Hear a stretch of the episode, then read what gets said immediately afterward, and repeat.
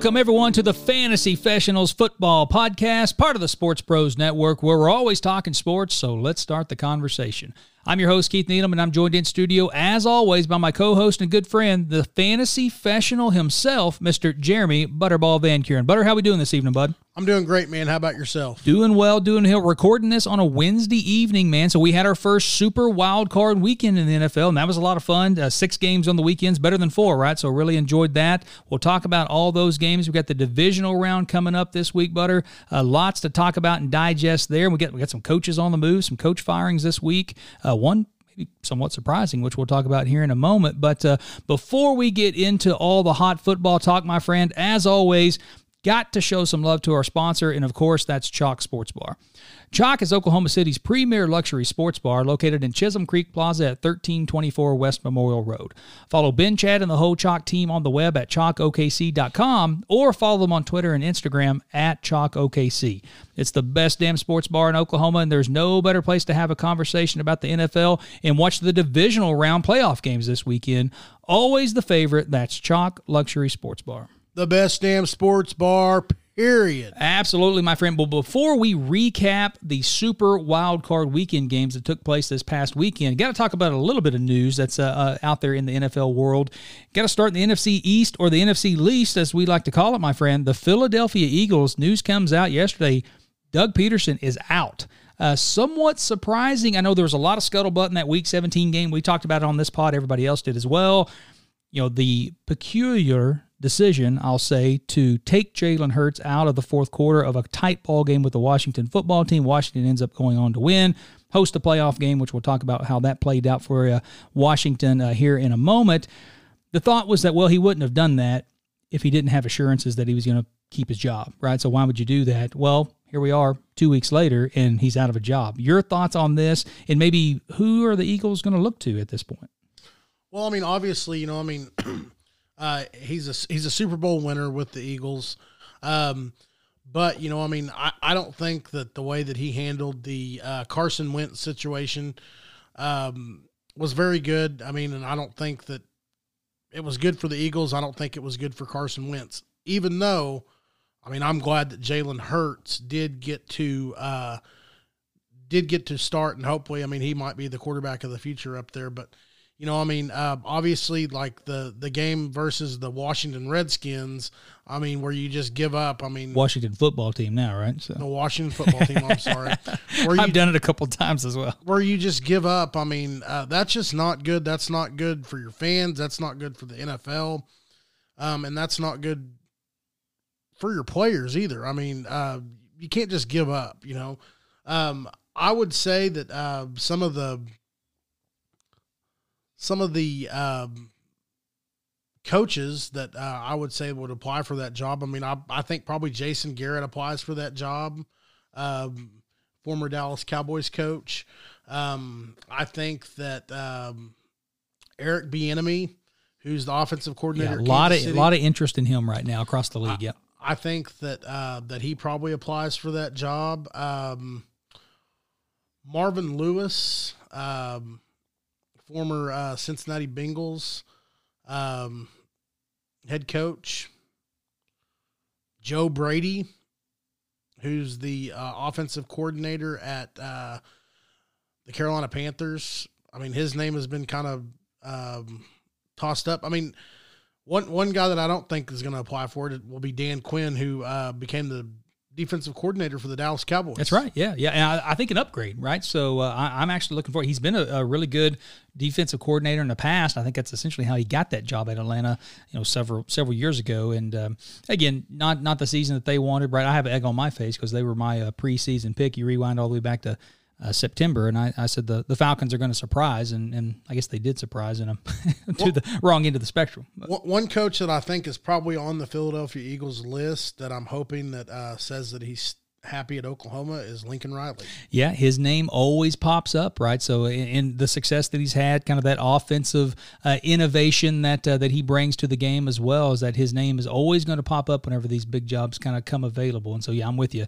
Fingers crossed. And uh, from a selfish standpoint, that uh, Coach Riley stays here in Norman uh, with the Sooners, and, and, I think he will. But uh, yeah, definitely at some point in time NFL is going to turn his head eventually. But you know, other news, uh, kind of an interesting move here is that uh, Brian Schottenheimer, offensive coordinator at Seattle, he's out of a job, and we'll talk about this game here in a moment. But uh, you know, they lose obviously uh, in kind of surprising fashion, perhaps, uh, to the L.A. Rams in the uh, Super Wild Card weekend at home. Had a home playoff game. Um, they lose thirty to twenty to the Rams, and so you assumed that there would be some changes because um, the Seahawks uh, they looked so good at times and then kind of sputtered at other times and just couldn't get it all to click for whatever reason. And so, yeah, uh, definitely kind of interesting move here. But they got talent on offense, man. You think about Russell Wilson at quarterback, you got DK Metcalf, you got Tyler Lockett there. Chris Carson is a serviceable NFL running back. I mean, from an offensive coordinator standpoint, that's a desirable job, I would think, but just because of the talent in the players that you're going to be able to work with, right?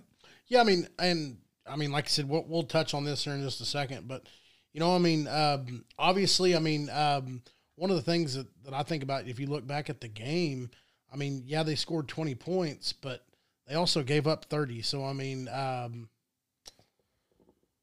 20 points with the Seahawks, that usually wins games. So, yep, absolutely. And 32 a a depleted Rams offense, I think would be fair to say. Now, they had a pick six, right? So that kind of added to the tally as well on that screen pass that uh, Russell Wilson tried to get out there quickly and they jumped it. But uh, yeah, definitely uh, an interesting move there. And you would think that uh, there would be some high profile offensive minds that uh, might want to take that job in the future. So we'll see. And I mean, obviously, I mean, Russell Wilson had, had, had a bad game, uh, was only 11 of 27. You know, I mean, who knows if that was the offensive coordinator uh, Brian Schottenheimer's fault for calling the plays, or if Russell Wilson just didn't have a bad game. I mean, to me, it looked like that um, the Seahawks were just kind of off. Yeah, I agree. And again, that, that Rams defense can make you look off. I mean, they're they're pretty salty, and so uh, they'll get their uh, uh, chance at uh, Aaron Rodgers and the Packers coming up this weekend as well. And we'll talk about that a little bit later on in the pod. But but our next story I've got up here, and it's cliche and kind of silly, and I, and I say it with tongue uh, planted firmly in cheek, but it's Houston. We have a problem. Uh, Deshaun Watson is not happy uh, with the brass uh, down uh, in Houston. The uh, the Texans GM search kind of you know he felt like he wasn't consulted in a manner that perhaps he would have. Right, uh, Texans end up hiring um, his name escapes me, Cas- Casimiro or something. Uh, well, the Patriots guy, right? So he's in the mm-hmm. Patriots organization. Um, you know, I don't know that that Deshaun Watson necessarily has an opinion on the guy one way or the other, but sound like he was a little irked with regards to the fact that he was told he was going to be maybe looped into the process, and then perhaps he wasn't um, has been quite vocal that he's unhappy. Talks are coming out this week that uh, Houston may be looking for a trade partner there, and they're going to ask for a king's king's ransom, I would assume, and rightfully so because Deshaun Watson is just one of uh, the, the most fantastic and electric players. Got the big contract in the offseason, right? So he's getting well paid now, and so that'll factor in to any potential trade partners for salary cap purposes as well. But your thoughts on this developing situation? Can they salvage the relationship? You alluded to it earlier, right? Doug Pederson, you know, kind of maybe mishandling a quick QB situation there in mm-hmm. Philly with Carson Wentz, but you know, this is something that they need to nip in the bud quickly and get their star player back on the right side of things and back on the happy happy train, if you will, or, otherwise they they are going to probably have to move him, right? Well, I mean, obviously, I mean, uh, the the the problem lies where. Um, the owners of the Houston Texans gave Bill O'Brien free reign over who he brought in, offensive and defensive philosophy, as well as being the head coach. And then um, he made some rather ignorant decisions, um, letting DeAndre Hopkins uh, go to the uh, the Cardinals. You know, I mean, so obviously, I mean, he did not make a lot of good decisions. Down there at Houston, and I think that is kind of even though he's gone, I still think that they're having issues. You know, I mean, so uh, with uh, Deshaun Watson, I mean, if he's if he's your quarterback, if he's your franchise player, I mean, obviously, I mean, if you tell him that uh, he's going to have some say so and who the head coach and who the GM and stuff like that is, then you probably need to just say, hey, look, I mean, this is who we're going to hire. I mean, do you have an issue with that?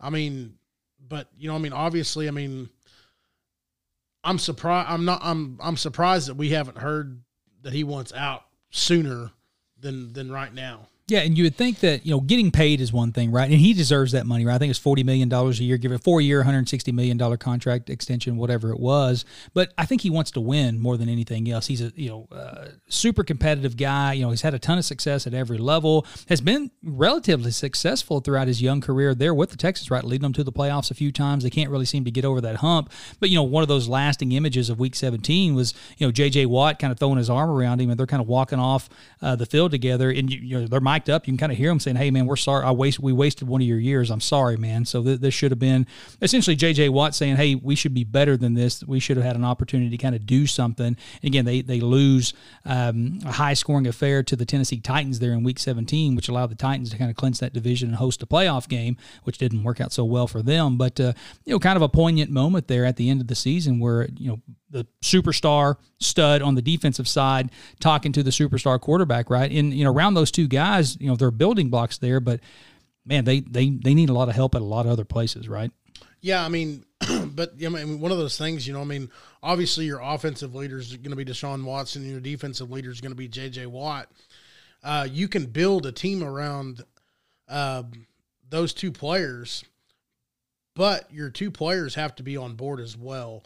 Um, like I said, I mean, uh, I'm I'm not surprised by reading this and like uh, seeing that he's uh, wanting to get out. I mean, because the ownership this year, I mean, for him not for the team not being successful, all lies back to who they had calling the shots, and so um, you know, I mean, they he didn't have a go to receiver all year long.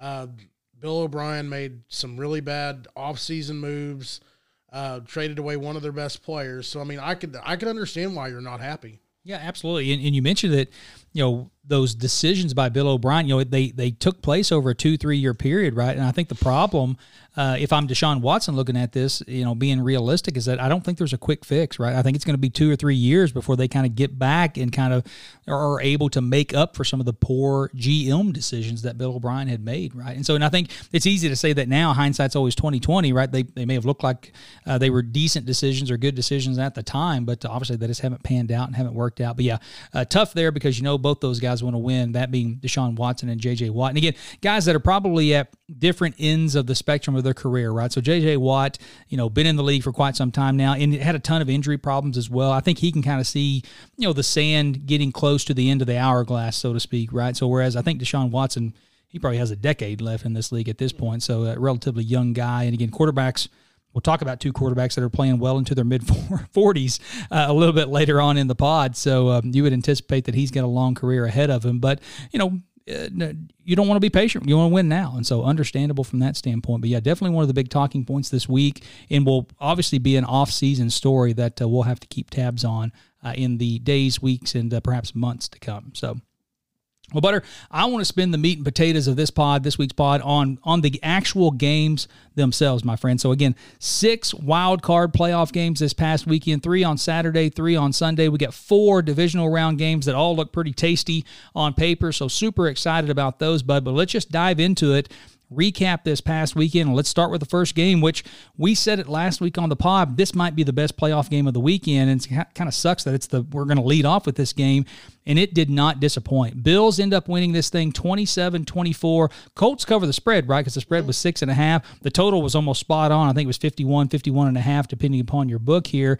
But a really good football game and a really close game throughout, right? So it, it was it was fun to watch. I enjoyed this game.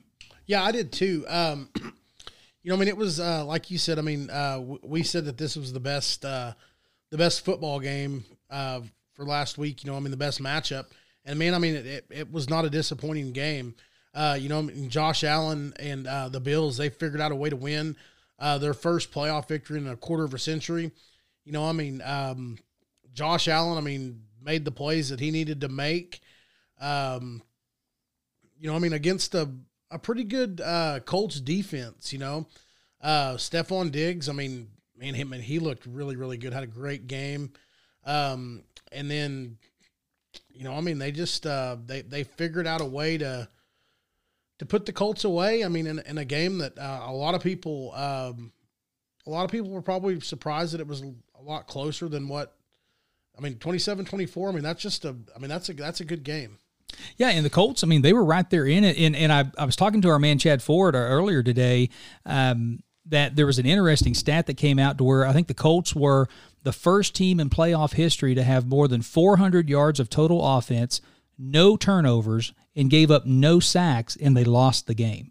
So I think you look at it to say, from a Bills fan perspective, it's like we took this team's absolute best shot and we were still able to win. You know, the teams in the future, are we going to be able to play teams in the playoffs over the next two or three rounds that are going to play you know, almost perfect football, right? And you think back to that decision that Frank Reich made right before halftime. There are two minutes to go, give or take, in the second quarter, to where they went for it down on the goal line, fourth and one, fourth or two, whatever it was.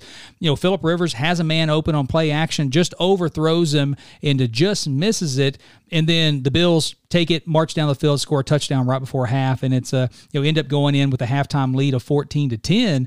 But if the Colts convert there, it's seventeen to seven, right? And maybe the Bills still still get a score, you know, field goal, whatever it is.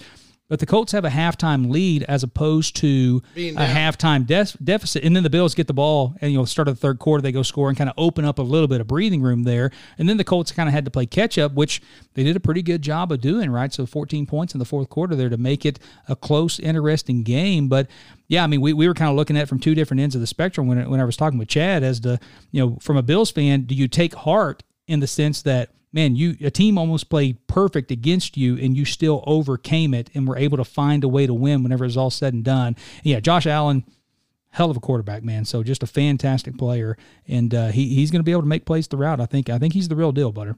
And uh, you know, I mean, another thing, you know, I mean, with the Colts, you know, I mean.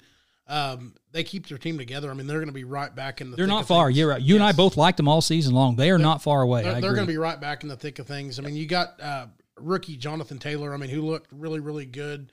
I mean, we we got to uh, keep up with him a lot uh, before he got in the NFL because I mean he was just such a a great college and uh, fantasy back in our league. Yep, Wisconsin Badger there. Yeah, fantastic play. Probably going to end up being offensive rookie of the year. You think? Yes. I know Justin Jefferson, obviously uh, a big time uh, candidate for that as well. But uh, so yeah, definitely some options there. But uh, the leading rookie rusher uh, in running backs as well. So yeah, I think he's got a, got a long career ahead of him. Uh, kind of a unique blend of size, speed, and power there. But the hell of a player, and I'm with you. They're not far away. Uh, again, I, I, picked the Colts to win that AFC South this year. I'll probably double down and pick them again uh, to win it next year uh, as well. But they're they're a pretty good football team. So. Well, let's go to the Saturday afternoon slot. We alluded to it earlier, right? So, uh, head coach or offensive coordinator, I should say, uh, Brian Schottenheimer ends up losing his job after it's all said and done. But the Rams go up to Seattle in a mild upset, I guess, right? Seahawks were a three, three and a half point favorite going into it. We talked about it on the pod last week. It's like, damn, that, that line looks funny. You know, the Seahawks, it feels like they should be a bigger favorite than what they are. What's going on, right? Wolford was going to be the starting quarterback for the Rams, which he was. Wasn't in the game for very long until he gets knocked out. Kind of a scary, scary, you know, moment there. He kind of took a shot to the head and the neck, uh, and he was out for the rest of the game enter Jared Goff in his busted up thumb. And then I'll be damned if they weren't able to turn around and hand the ball off to Cam Akers. The defense made some big plays, had a pick six against Russell Wilson, and they do enough to find a way to win on the road against the Seahawks 30 to 20. Uh, your thoughts on the Rams? And again, big time performance by them, right? Yeah, I mean, t- to me, like like you said, we had talked about it all uh, last week on the pod that like the for some reason the line and – and all that just looked really, really strange and looked really, really, really funny. Um, you know, and then you touched on uh, Wolford getting knocked out of the game, and then Jared Goff, who's banged up himself, coming in and um, leading the, the Rams to a victory. But, you know, I mean, it was one of those games where, you know, I mean, uh, offensively and defensively combined, the Rams just outplayed them, outplayed the Seahawks. I mean, uh, the game was 30 to 20, but really, I mean, uh, the Seahawks were playing catch up all day long. Yeah, it, it, didn't have the feel of, of being a fluke, right? So it looked like the Rams kind of come out and pounced on them early and uh, and just looked like the better team. And again, that Rams defense, they're awesome, man. So that defensive line led by Aaron Donald, one of the best in the league, and then the secondary with Jalen Ramsey, again one of the best in the league, and that's going to be a real interesting matchup uh, coming up this weekend in the divisional round uh, whenever the Rams take on Aaron Rodgers and the Packers, the number one overall seed in the NFC. So looking forward to that one. Real clash of styles there, right? So Aaron Rodgers, Davante Adams throwing the ball all over the field. You think about them playing great offense. Aaron Jones at running back, and then that Rams defense. I mean, they're they're legit. We'll see if it travels uh, from the, uh, the the nice weather of L.A. up to the uh, the frozen tundra of Lambeau Field, as they always say. But uh, that's gonna be a fun game as well. But uh, yeah, congrats Sean McVay and the Rams. He he continues to find ways to win games, and uh, I think he's a pretty good football coach, Butter. But nightcap on Saturday. Bucks over the Washington football team, 31-23. Again, right on the line from a spread standpoint. This was eight, eight and a half, nine, depending upon your book and when you kind of chimed in and got it here. But you know, not not surprising that the Bucks win. They were the favorite for a reason. Tom Brady, you know, it goes without saying. But you know, I'll tell you, I was really impressed with that Washington football team. Right, Taylor Heinicke comes in. Alex Smith not able to go. That news kind of broke late uh, in the day, kind of leading up to the game that it was going to be Heinicke's game uh, to to start for Washington. And the kid made a pretty good account of himself, man. So I was I was really impressed. He was mobile, right? Was able to kind of get out of the pocket and move and make some plays, and uh, um, kept Washington in it, you know, late into the fourth quarter and stuff. But uh, your thoughts on Bucks and Washington from Saturday night, Butter? Yeah, I mean, like. Uh I mean, everybody expected Alex Smith to uh, to play in this game, and I mean, he was a he was a scratch. I mean, wasn't able to go. Uh, but then, I mean, the Buccaneers. I mean, that Tom Brady. I mean, just uh, this is his time. Um, this is what he is good at in the playoffs. Uh, th- this is the kind of games that he that he can win. This is what having uh, his uh, experience. I mean, I think that the Buccaneers. I mean, I think that they that they go far in this in the playoffs. I mean, uh, obviously, I mean they they were without Ronald Jones. I mean, he didn't get to play. Leonard Fournette, I mean, had a really really good game. Mike Evans had a really good game. I think Antonio Brown had a had a long touchdown. Yeah, he caught, he caught a touchdown. Yep, yep. I mean, like I said, I mean the Buccaneers offense just really really looks like it's gelling right now. So yeah. Um, but like you said, um, Washington. I mean, give them credit. I mean from the NFC least. I mean, they, they kept it close. Um, Heinicke, I mean, I think, you know, I mean, nobody expected him to start. I mean, um, and probably really nobody really expected him to keep it as close as he did. But I mean, I mean, he he uh, was able to to get some passing yards in, was able to run the ball on on the Buccaneers, which um, you know, I mean, the Washington defense. I mean, I think that they're going to be pretty pretty solid the Washington defense coming that that's going to be coming back next year. Yep, I'm with you. I think that that Washington team isn't far, and again, it starts with that defensive line. Uh, they're really, really good. Uh, I think they're they're pretty good on defense throughout, and they've got some decent skill position players too. Right, you get McLaurin at wide receiver, you get Gibson at running back, uh, Logan Thomas, uh, kind of the converted uh, college quarterback to tight end, and and I don't know that Taylor Heinicke is the quarterback of the future there. Right, he had a really good showing, uh, kind of you know stepped up in the moment. Um, you know, I think that remains to be seen there, but you would think that you know, Alex Smith, probably not the long term option, Butter, one way or the other. Fantastic story that he was able to come back from that awful, awful injury a couple years ago. Uh, and, and so rooting for him and hope things work out. But they may just be a quarterback away. I don't know. I mean, they're they're it's kind of from a Cowboys fan perspective, Washington's a little scary right now because I think they're not that far away from being a really good, complete football team. But you know, maybe the Heinicke kid made himself some money Saturday night, right? Yeah. So maybe catches on with a backup somewhere else, maybe gets a decent contract out of it. Maybe maybe stays there in Washington, right? So maybe they reward him. But uh, yeah, good showing for him and uh, rooting for the kid was a great great uh, college quarterback at Old Dominion, right? So we kind of know about him from fantasy standpoint there in the college game, but uh, has some talent, has a little bit of wiggle to him. So I, I thought he played well. But again, Bucks uh, too much, uh, too much Tom Brady, uh, and didn't really anticipate them going out so early, and um, sets up a really really fun matchup. Uh, between Tom Brady and uh, Drew Brees, which we'll talk about here a little bit later. So, well, let's move ahead to Sunday at the that noon slot, one o'clock Eastern time. Butter the lowest scoring game. Well, I, I shouldn't say that. Uh, actually, the second lowest scoring game. There, there were a couple low scoring games on Sunday afternoon, but Ravens win on the road in Nashville over the Titans 20 to 13 in, in low scoring in the sense that I guess I was somewhat surprised um, at how low scoring this was, and maybe perhaps because the Ravens defense played so well. I mean, they they shut Derrick Henry down, right? So I think he had 40 yards rushing when it was all said and done.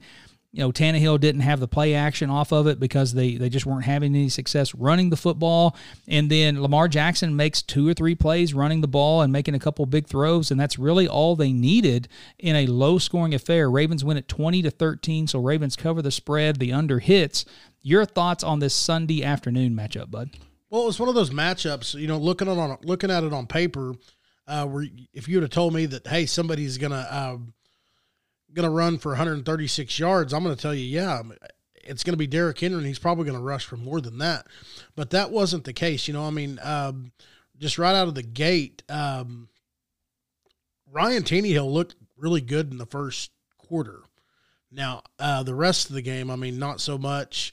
And I think one of the reasons why um, Ryan Tannehill didn't look good is because they shut Derrick Henry down. I mean, probably had the least yards that he's had this year and probably last year, I would assume, um, because he was not able to create space, was not able to find any type of running room against a very, very solid this past week Ravens defense. Um, you know, I mean, Lamar Jackson, I mean, he was able to run the ball, uh, didn't have a lot of passing yards, had 179, but uh, was able to run the ball and was able to make enough plays to um, to uh, to win this ball game. You know, I mean, like I said, it was ten to nothing after the first quarter, but the Ravens kind of their defense kind of dominated the rest of the game. Uh, only allowed three points through three quarters, and then uh, Lamar Jackson with uh, having the run pass option uh, was able to make enough plays and to create separation uh, running the ball and to, uh, you know, I mean, Marquise Brown had a pretty damn good game, 109 yards. He did, yeah. Um, but you know, I mean, Lamar Jackson was just able, uh, uh, was able to make enough plays for the, the Ravens to win the ball game. Yeah, absolutely. You, you mentioned, you know, the Titans getting off to a relatively quick start there in the first quarter. You know, they were up 10 nothing after the first quarter, then were only able to manage a field goal, you know, late in the fourth quarter, you know, from that point on. But, um, you know what I thought was interesting is that Lamar Jackson made a couple big plays, but he didn't, he didn't make a ton of mistakes. Right, he had that one interception in the first quarter. You know, kind of a badly underthrown ball there. To, he, I think he made the right read. He had a guy that was open had he had he made a better throw. Uh, and then after that, you know, it was kind of they flipped a switch, saying, "Hey, look, I'm not going to let this happen again." Right, and much has been made about Lamar Jackson's struggles in the postseason, about how he's been so good in the regular season. You know, putting up all these fantasy numbers and crazy stats, and then you know he can't win the big game once it gets to the playoffs. And and I'm sure that that's a big relief and a big weight off his shoulders to, you know, not only get that first win, but to overcome an early mistake and then play so well after that and really played within himself, right? You mentioned not a ton of passing yards, but he was 17 out of 24. Uh, so, so relatively accurate in that regard. And then just a couple of runs that man, you get him out in open field. I mean, he is dangerous, and uh, you can't really uh, blink and uh, and miss him uh, because uh, after that after that point, you're chasing him from behind. You're not going to catch him. But uh, yeah, kind of a, an interesting. I had the Titans in that one, so I'm wrong, right? I had the Titans plus the three and a half or whatever it was, so I was on the wrong end of that. but big win for the Ravens, and so yeah, kudos to them, and they will go on and play the Bills, and we'll talk about that one here in a moment as well. So.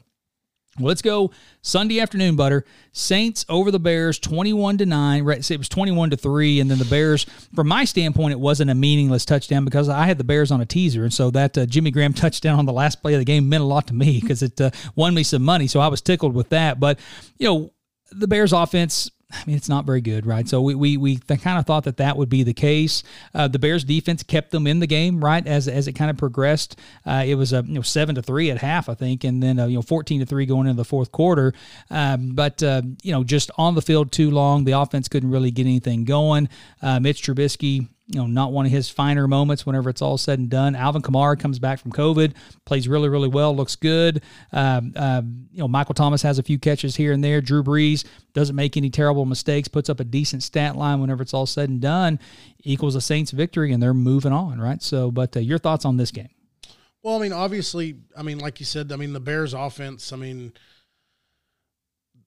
coming into this game, they had been better the last uh, three to four weeks on offense. But you know, I mean, I mean, like you said, the Saints just made enough plays. Um, I mean, the Bears didn't have any offense really at all until the um, the fourth quarter. You know, I mean the uh, the Saints, I mean, kind of kept the Bears offense in check, and it was one of those games where Drew Brees, Alvin Kamara, uh, Michael Thomas, they made enough plays to win the ball game. And really, you know, I mean, um, it was probably closer than than uh, what it should have been. But you know, I mean, um, you know, I mean, just Drew Brees, uh, with the experience that he's got, I mean, he's one of those guys that you just kind of, you kind of just say, hey, look, go make us enough plays to win, and that's what he did. Yeah, and it did feel like in the second half, certainly late into the third quarter and early into the fourth, that New Orleans got a little conservative, maybe on their offensive play calling. Right, it's like, hey, look, we don't need to do anything fancy or anything silly here. Let's just run the ball. Let's just you know be safe in our pass selections and not make any stupid mistakes to let the Bears back into this thing. And it worked. Again, the Bears just couldn't get anything going. And again, kudos to the Saints defense as well. So uh, yeah, again, sets up that fun, fun matchup between Drew Brees and Tom Brady on Sunday evening uh, which we'll preview here in a moment. But, well, for a game that lacked a whole lot of offense butter on Sunday afternoon with the Saints and the Bears, my goodness, the Sunday night matchup made up for it and then some. Browns 48, Steelers 37 again, the first time the Browns have been in the playoffs since 2002. They get their shot against their hated, bitter rivalry. You, you know the emotional intensity uh, was just super high, despite the fact that you know Cleveland was out their head coach Kevin Stefanski, along with a lot of, a lot of other assistants as well. I mean, just a crazy, crazy game and, and a shocking first quarter performance Browns were up 28 to nothing with like three minutes, two and a half minutes to go in the first quarter, Butter. Again, everything that could go wrong for the Steelers went wrong for them, you know, almost starting from the opening snap whenever it went over Big Ben's head and the Steelers, or the Browns, I should say, recover it for a touchdown. Again, happy for Baker Mayfield. We got a local tie in there, so so glad that the Browns win, but I don't think either of us saw it happening in this fashion, right? No, I mean, it, it was one of those things where, um, the Browns came out early and uh, made some defensive plays, and then uh, made some offensive plays. And next thing you know, it's twenty eight to nothing. Which you know, I mean, Big Ben. I think he finished today with four interceptions, and the the final score ended up being forty eight to thirty seven. But this game was not anywhere close to that final score because uh, the Steelers were playing catch up the whole game. And uh, I mean, Big Ben. I mean, he ended up throwing for 501 yards, which I think is I think it's a record. Yeah, I believe so. Yeah, definitely a Steelers playoff record. I think is what they said. And so. I think uh, 47 completions. I think was another record. But you know, I mean, like I said, I mean, Baker and the Browns. I mean, their defense looked pretty damn good, um, and they were kind of on coast mode. Um, they're playing a lot of prevent defense in the after, second half as well. I think that led to Big Ben's big yeah, numbers. In, in, in the second half, I mean, they wanted to win the game but they um, I, they really didn't want to give up a really really big play. I mean, they were making them work for it, but uh, I think uh, playing the prevent defense, they were making them use the clock to score. So. Yep, absolutely. And again, uh, you know, happy for Baker Mayfield. They they set up a big time matchup uh, at Kansas City, uh, the number one overall seed uh, uh, Chiefs at fourteen and two, best record in the NFL. We'll talk about that game here in a moment. But yeah, I mean they had there was a lot of pin up frustration, right? So two, three decades worth, probably, if you want to go back in time with regards to the Browns and the Steelers. Again, the Browns kind of been that little brother to, to a certain degree, and the fact that you know an interesting juxtaposition that the Steelers had the chance to win that game at Cleveland in Week 17. Had they won that game, the Browns wouldn't have been in the playoffs.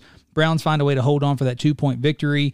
Uh, again, Steelers kind of take the week off to a certain degree, right? They rest a lot of starters, and understandably so. Not not uh, second guessing them in that regard, but just crazy to think had the Steelers found a way to win that game, the Browns wouldn't have been in the playoffs. But the fact that the Browns win it, they get another shot at them the following week, and uh, man, they did not waste that opportunity. So just a, a, crazy, crazy start to the game, and they were fired up again. Twenty-eight nothing after the first quarter, thirty-five to ten at halftime, and it was kind of all she wrote from that point forward. So, well, Butter that's the preview or review, I should say, of the wild card weekend. We got to get into some previews of the divisional round now, my friend. And so, again, I think we'll just take them in order here, bud. So let's start off with the Saturday afternoon game of the divisional round here. The Los Angeles Rams coming off that big win against Seattle on the road. They travel to Lambeau Field to take on Aaron Rodgers and the Green Bay Packers, again, the number one overall seed in the NFC.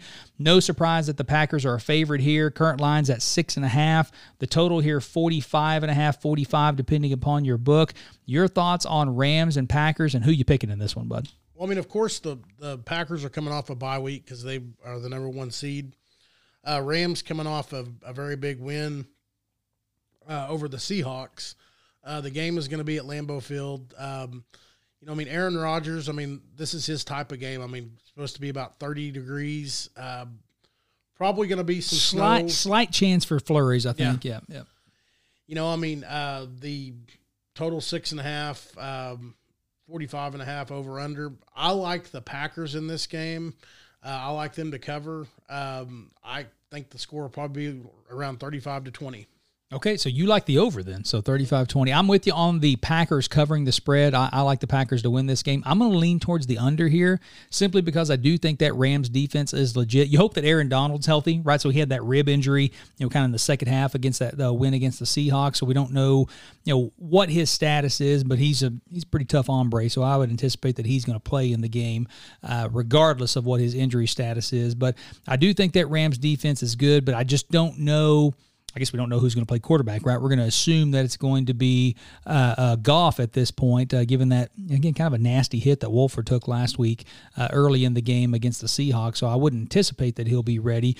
Cold weather, busted thumb, going to be hard to grip the ball, squeeze the ball, right? You you, you hit that thumb on a helmet or, or it hits wrong, right? That's going to throw you throw you off there. And I just don't think the Packers – are going to let Cam Akers beat them, right? I think they're going to pack the box, uh, pardon the pun, and uh, and not let the uh, Rams run the ball. And so I think that all kind of factors into a relatively low scoring game. But I do like the Packers to win by let's say 10, 13 points, whatever it is. I'll I'll go 27 to 14, something like that. But I think it's going to be low scoring. But I do like the Packers uh, to win and win relatively comfortably whenever it's all said and done. So, well, let's go Saturday night, butter. Again, probably the the matchup I'm most anticipating. Bucks and Saints is going to be a lot of fun, but I, I like this young quarterback matchup here. Ravens at the Bills on Saturday night. Uh, Buffalo favored in this one, but but a small favorite at two and a half points. The total here 50, 50 points, 50 and a half, again, depending upon your book. Uh, your thoughts on Ravens and Bills? Again, both teams looked really, really good in week uh, uh, the, the wild card weekend. Have a lot of momentum coming into this. You look at the last few weeks of the regular season here, but uh, your thoughts on this one, Ravens at the Bills? I mean, obviously, you're going to have a really big quarterback matchup this week. You're going to have Josh Allen and Lamar Jackson, who both kind of – uh, are the same style of quarterback. uh, playing up at uh, the Bill Stadium up in up in Orchard Park. But you know, I mean, honestly, I mean, as much as I like Lamar Jackson, I think Josh Allen. I think uh, he he he's a better quarterback this year. Um, I think that the Buffalo Bills team, it's, there's something different about them this year. I mean, I think that they uh, have definitely have the talent. I think they have the willpower to get to the Super Bowl. Uh, so I like the Buffalo Bills to cover in this one, and I think that there's going to be a lot of points scored in this one. So I would lean towards the over. Yep, we're on the same page. I like the Bills in the over as well. Uh, again, I think this thing has a little bit of a shootout to it, uh, kind of written all over it. I would anticipate uh, that the Bills, you know, they want to get out to a quick lead, right? So we, we talked about, you know, the Ravens, uh, not necessarily built to come from behind, uh, and so I would anticipate that the Bills going to come out and blitz them early, uh, maybe maybe score, you know, ten points, you know, fourteen points, whatever it is, uh, and then it's kind of back and forth from that point forward. But I'm with you. I think the Bills are just a more complete team. Uh, whenever it's all said and done. And I would anticipate that Lamar Jackson is going to play well going to have put up a, a lot of stats uh, from a passing uh, and certainly from a rushing standpoint. And he'll have a couple of runs where he breaks loose. Looks like the Bills got him dead to rights. He makes somebody miss and uh, uh ends up running for 30, 40 yards or whatever it may be. But um, again, I just think the Bills. You know, I think a lot of people look at it saying like, "Well, the hell, they just barely beat the Colts last week." But as we talked about it earlier in the pod, I think that's a positive. The Colts all played almost a damn near perfect football game, and the Bills still found a way to beat them whenever it was all said and done. And I think the Colts maybe a better overall football team than the Ravens whenever it's all said and done. So we're on the same page. Bills in the over. Uh, I'm with you. I'll take the same. So, well, let's go Sunday. The early kickoff here, uh, 2 o'clock Central, 3 o'clock Eastern here, Butter. Excited about this one, man. Browns at the Chiefs. Again, Browns coming off that huge win. Chiefs coming off a bye week, right? So they should be well rested on this one. Line right now, Chiefs minus 10, minus 10 and a half, depending upon your book. So big favorite there, and maybe not so surprising. The total here up to 57, 56 and a half, depending upon your book. So Vegas expecting a lot of points in this one. But uh, your thoughts on this one, Butter? Do the Browns have a chance to pull the upset here? Well, I mean, I'm not. I'm, I'm gonna uh, agree with the sports book. I mean, I think that this game has shootout written all over it.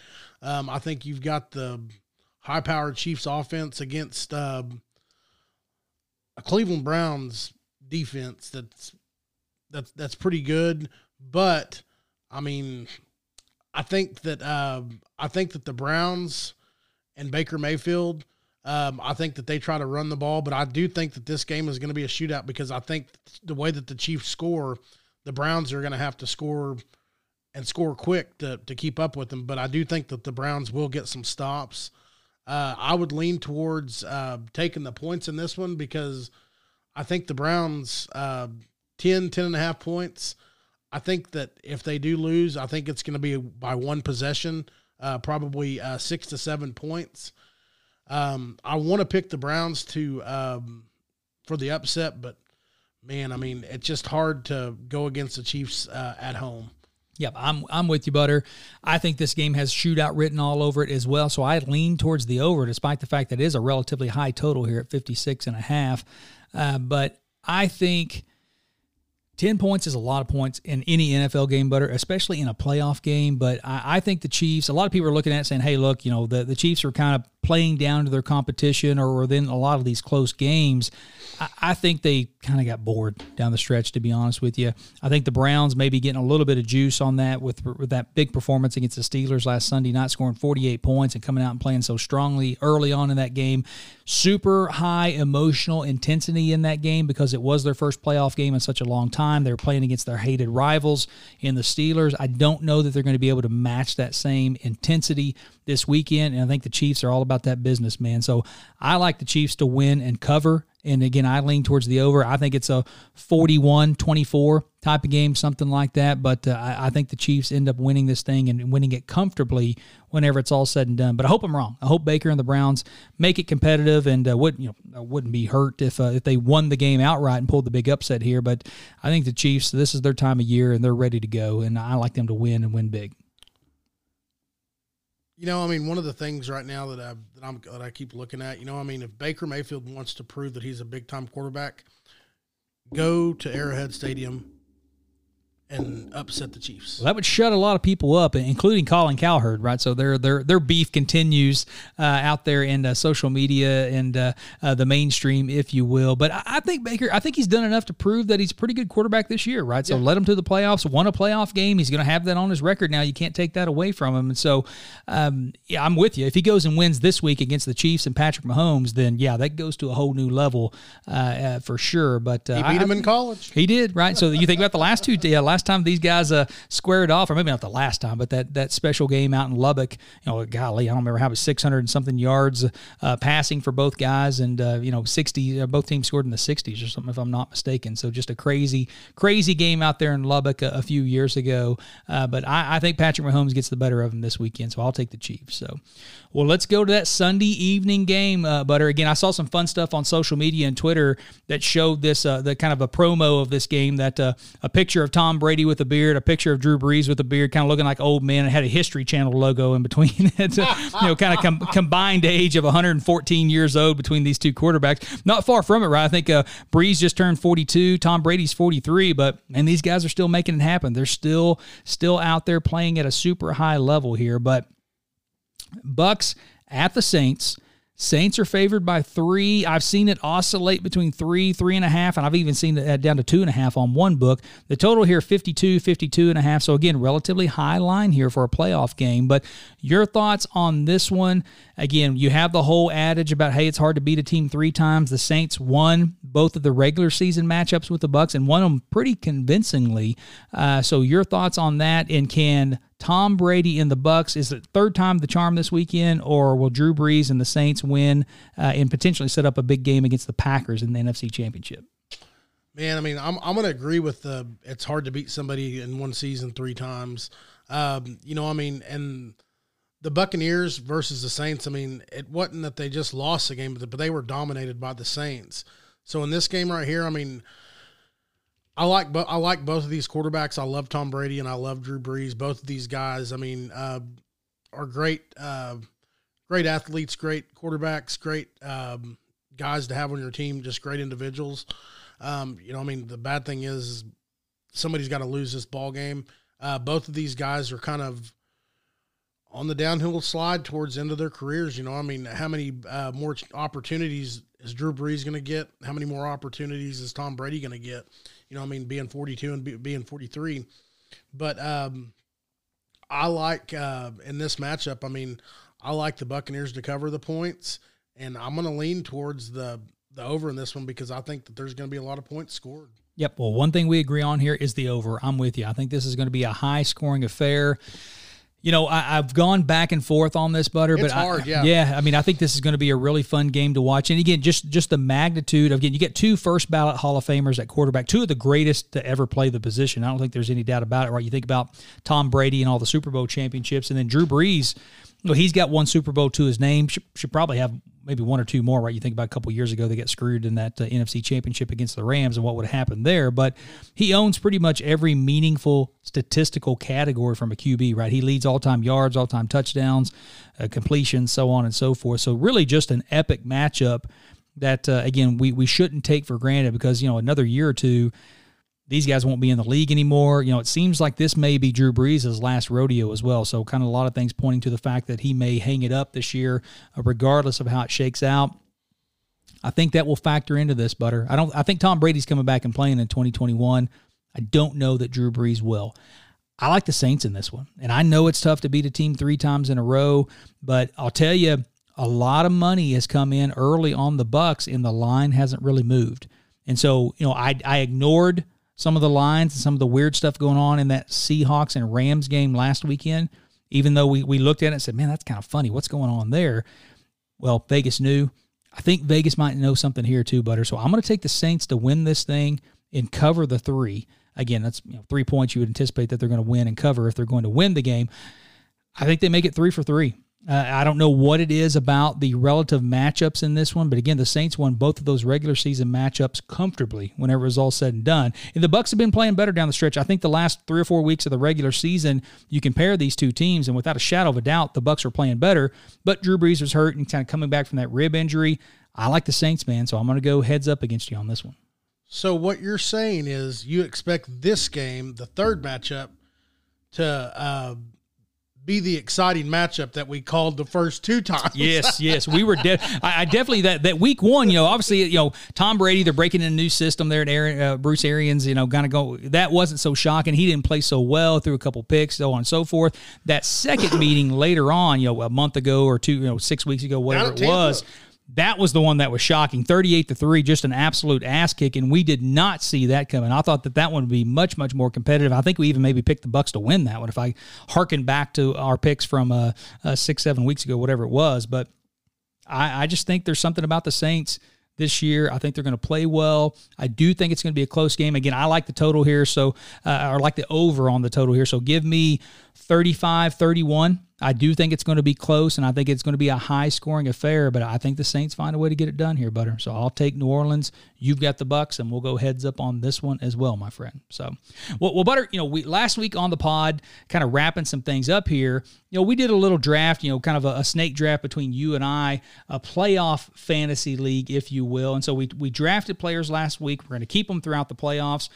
For the most part, our picks weren't terrible right? You had Derrick Henry that didn't turn out to be so hot. I had the Seahawks defense that didn't turn out to be so hot.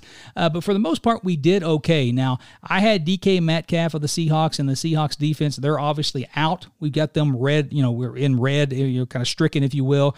You had Derrick Henry and Tyler Lockett. They're out. But it, for this week, You've got Aaron Rodgers coming in as your quarterback and Aaron Jones as your running back, Travis Kelce as well. You would anticipate that those guys will put up big numbers, so no surprise there.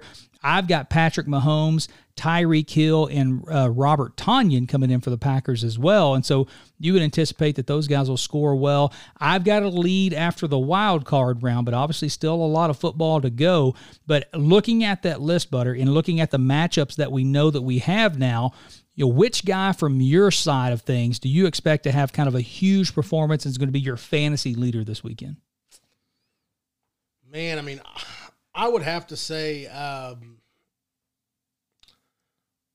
I would have to say Aaron Rodgers, man, um, at Lambeau Field. I mean, I think he has a, a great game uh, versus the Rams, even though the Rams – uh, are coming off that big win, and they do have a stout defense. I mean, I think Aaron Rodgers figures out a way to get it done. Yeah, I, I'm I'm going to stay with the quarterback position from my end of it as well. Torn between Josh Allen and Patrick Mahomes. Right, Josh Allen played really really well in that first week against the Colts, but give me Patrick Mahomes against the Browns again. I like that to be a high scoring affair, but I like the Chiefs to cover that 10 point uh, 10 and a half point spread, score a bunch of points, and obviously they're not going to do that without Patrick Mahomes playing well. So I think Patrick Mahomes is in for a 30 point performance from a QB standpoint uh, in the divisional round, my friend. So looking forward to that.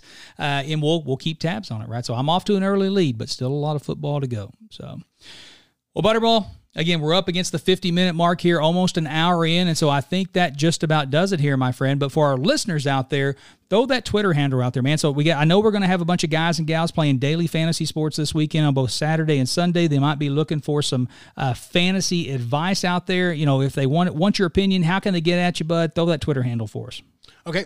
Uh, I'm on Twitter at Jeremy underscore Van Kuren or AKA the Fantasy Professional and that is J E R E M Y underscore V A N C U R E M. Absolutely, brother. Well, again, I appreciate you being in studio. It was a great wild card weekend this past weekend. We can only hope that the divisional games will live up to that same standard, and, I think they will. I think we're in in store for a fun weekend from a NFL playoff standpoint for sure. So, well, again, Butter, I appreciate you being here, bud. And while this will wrap it up for this episode, everyone, remember the conversation doesn't end here to keep up with everything we're doing over at the Sports Pros Network, uh, and to keep up with everything we're doing over at the Sports Pros Network, check us out at fantasysportspros.com or on Twitter at sports underscore pros. And remember, that's pros with an E, P R O S E.